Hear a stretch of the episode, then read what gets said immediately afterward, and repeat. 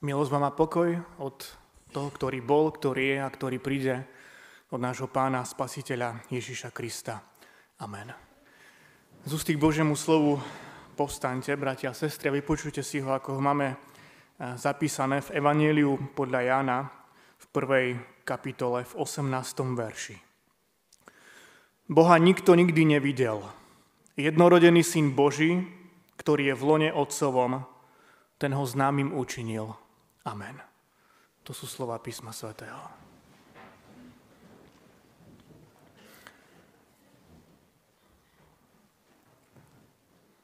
Drahé sestry a bratia,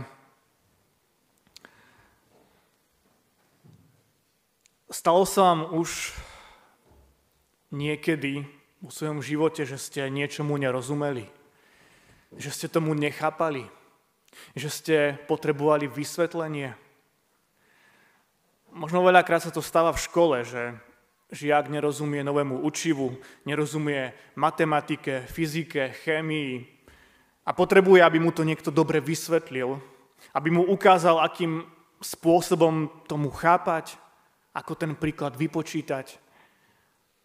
Ono sa to však netýka len školy, ale aj, aj bežného života. Jednoducho to, čomu nerozumieme, čo sa nám nezdá, čo nám je možno skryté, tak to potrebujeme vysvetliť. Potrebujeme, aby nám to bolo ozrejmené. Aby to, čo nám je skryté, aby sme to mohli vidieť a poznať.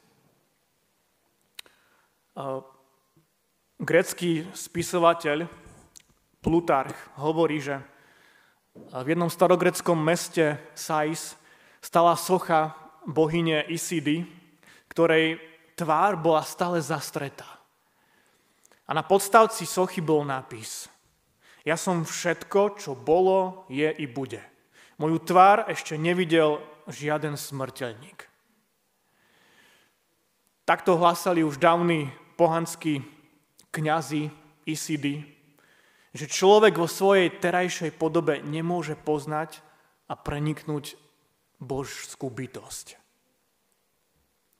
Áno, títo pohanskí kňazi v podstate mali v niečom pravdu. Že človek nemôže v tomto časnom živote preniknúť a poznať Boha. Nemôže pochopiť Boha. Nemôže ho obsiahnuť. Hriech totiž spôsobil to, že človeku bolo skryté to, čo ešte pred pádom mohli zažívať prví ľudia. Hriech nám akoby zatvoril oči a urobil nás slepými. Hriech spôsobil, že človek nemôže vidieť Boha vo svojej podstate. Že človek nemôže poznať Boha. Boh je Boh, ktorý ostáva pre nás ľudí skrytý.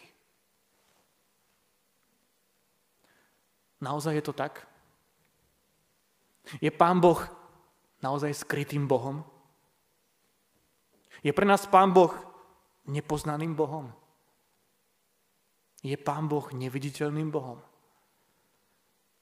Veď predsa už v starej zmluve máme na viacerých miestach pasáže, kde sa Pán Boh nejakým spôsobom zjavuje konkrétnemu človeku. Napríklad Jakob, ktorému sa zjavuje aniel Boží. Dokonca s ním aj zápasy. Alebo Mojžiš, ktorému sa Pán Boh zjavuje ako? V horiacom kriku. Alebo Eliáš, ktorému sa zjavuje Pán Boh v takom tichom vánku. Avšak aj napriek týmto zjaveniam ľudia starej zmluvy nikdy nevideli Pána Boha tvárou v tvár. Nikdy ho nevideli vo svojej podstate. Pán Boh ostáva ľuďom skrytý. Avšak nie natoľko, aby aby nemohli poznať niečo z jeho konania. Veď už v starej zmluve mohli ľudia vnímať Boha ako toho, ktorý je tvorcom vesmíru. Mohli ho vnímať ako toho, ktorý sa stará o svoj ľud, ktorý nezabúda. Ktorý, mohli ho vnímať ako toho, ktorý, ktorý tresta, ak sa človek od neho odvratí. To znamená, že ľudia mohli šťastí Pána Boha poznať cez prírodu, cez to, ako konal v ich životoch, ako konal v živote izraelského národa. Aký je však v skutočnosti Pán Boh? Aký je to Boh? Ako koná, aký je vo svojej podstate? Môžeme nejakým spôsobom poznať Boha?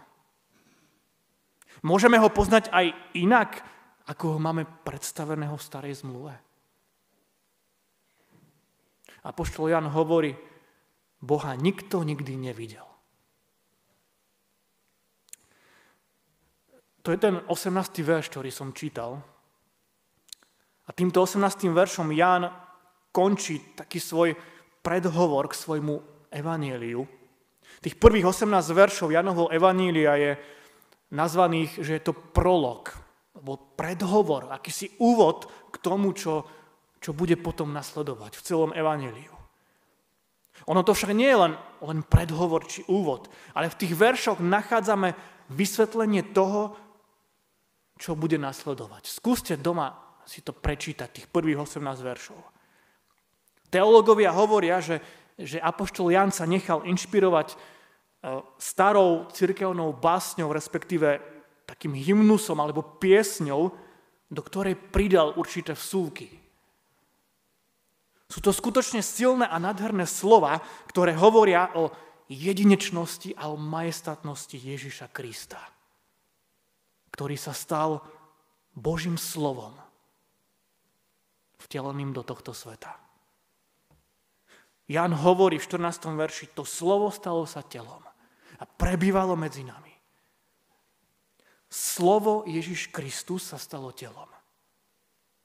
Viete, na začiatku Pán Boh, na začiatku stvorenia Pán Boh prehovoril do tohto sveta svojim slovom. Buď svetlo. To bolo svetlo. A to svetlo aj bolo. A Pán Boh svojim slovom tvorí celý vesmír. Slovom prehovára do tohto sveta. Slovom pretvára ten chaos, ktorý bol na začiatku na niečo usporiadané. Slovom Pán Boh niečo hovorí do tohto sveta. A teraz Jan povie, to slovo stalo sa telom a prebývalo medzi nami. Slovo Ježiš Kristus sa stalo telom. Boha nikto nikdy nevidel, ale Jan pokračuje. Avšak jednorodený syn Boží, ktorý je v lone otcovom, ten ho známym učinil. Bratia a sestry, Pán Boh zjavuje seba vo svojom synovi Ježišovi Kristovi. Pán Boh sa nám dáva poznať tým najdokonalejším spôsobom. A to tak, že do tohto sveta prehovára ako človek prichádza v tele ako malé betlehemské dieťa. Slovo sa stalo telom a prebývalo medzi nami. Pán Boh svojim slovom nielen tvorí tento vesmír a usporadúva ho tak, aby to bolo dobré. On svojim slovom prehovára do tohto sveta tým, že sám prichádza na túto zem. Rodí sa do tohto sveta ako človek, ako malé dieťa. To slovo Ježiš Kristus sa stalo obrazom neviditeľného Boha. Prvorodený pred všetkým stvorením. Lebo v ňom bolo stvorené všetko, čo je na nebesiach aj na zemi. Viditeľné aj neviditeľné. Tróny, pánstva, kniežatstva, mocnárstva – Všetko je stvorené skrze Neho a pre Neho. Takto sme to počuli v tej spievanej epištole v liste Apoštola Pavla Kolosenským. Pán Ježiš sa stal obrazom neviditeľného Boha. Boha nikto nikdy nevidel, píše Apoštol Ján, avšak Pán Ježiš nám ho známym učinil. A ono ešte väčší význam tieto slova dostávajú, ak ich preložíme doslovne z grečtiny. Jan tam použil také grecké slovo exegesato. Exegesato. Je to slovo, ktoré je v teológii jedným z najpoužívanejších slov. Je to slovo exegeza. A práve to slovo exegeza je odvodené z tohto greckého slova. Exegesa to. A doslova znamená niečo vysvetliť. V rámci štúdia teológie sme mali také predmety, že, ktoré sa volali exegeza staré zmluvy, exegeza nové zmluvy. Teda robiť exegezu znamená vysvetľovať. Vysvetľovať biblické texty, vysvetľovať to, čo mu nerozumieme. To, čo nám je možno na prvý pohľad skryté. A čo hovorí Apoštol Jan? Že syn Boží Ježiš Kristus známym učinil svojho otca. Alebo doslova, jednorodený syn, ktorý je v lone otcovom, ten nám ho vysvetlil. Boha nikto nikdy nevidel. Avšak Pán Boh sa nám sám dáva poznať. Pán Boh sám prehovára do tohto sveta ako malé dieťa. Na počiatku prehovoril Boh rečou vesmíru. A na začiatku nášho letopočtu prehovoril Boh rečou malého dieťaťa. Ježiš Kristus nám prišiel vysvetliť svojho Otca, Pána Boha. Pán Ježiš je teda obrazom neviditeľného Boha. Pán Ježiš je obrazom Boha, ktorý vstupuje do tohto sveta. Do diania tohto sveta, do sveta ľudí, do sveta hriechu, zla, nenávisti, intrik, aby to všetko zničil, aby to všetko zmenil. Ako? No tým, že do tohto sveta prináša seba samého. Tým, že sa sám stáva človekom. Pán Ježiš nám zjavuje, či doslova povedané, nám vysvetľuje svojho Otca ako Boha lásky. Aj v tom kréde 35, ktoré sme spievali v druhom verši, sme spievali, že v Krista, ktorý Otca zjavil slovom činom. A toto je, bratia a sestry, podstata Vianoc, Vianočných sviatkov. Že Boh sa v Kristovi zjavuje ako Boh lásky.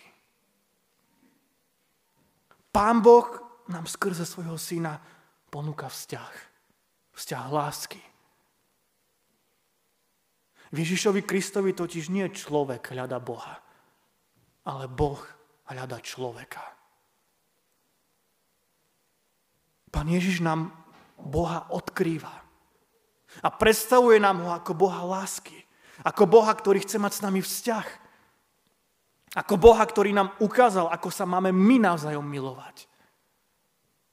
Pán Ježiš nám predstavuje Boha ako toho, ktorý s nami kráča, ktorý nás vedie, ktorý sa s nami smeje i plače. Predstavuje nám Boha ako toho, ktorý s nami trpí, pretože aj on sám trpel, keď jeho syn zomieral na Golgoskom kríži.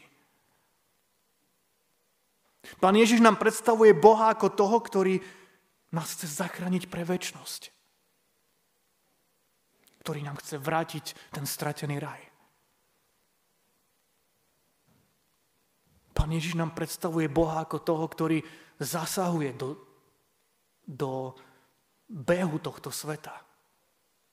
Ktorý koná.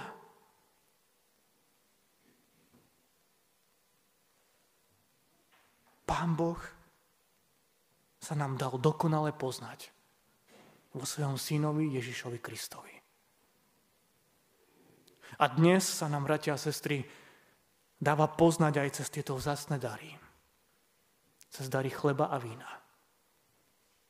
Cez dary, ktoré majú obrovskú moc. Ktoré majú moc odpustiť hriech. Ktoré majú moc zmeniť naše životy. Ktoré majú moc nás naplniť pokojom, láskou. Ktoré majú moc naplniť naše srdcia vierou, istotou, nádejou.